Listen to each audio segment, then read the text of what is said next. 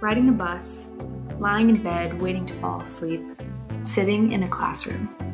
We zone out. But when we zone out, we don't just stop thinking.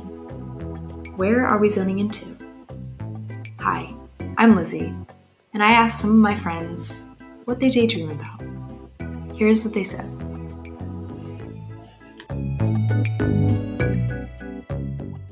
Recently I've been daydreaming about getting a cat a lot and I've just been thinking about how nice it would be to like have a cat and just like hang out with my cat.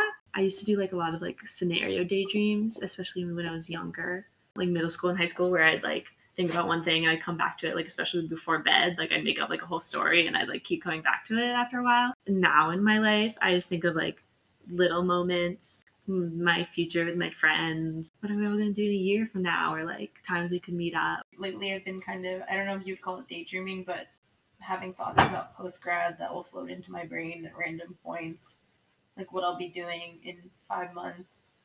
Oh, sometimes I'll just if I'm especially like grossed out with winter, think about what it's like to be in warm weather. Yeah, I don't really know if I'm a super daydreamy type.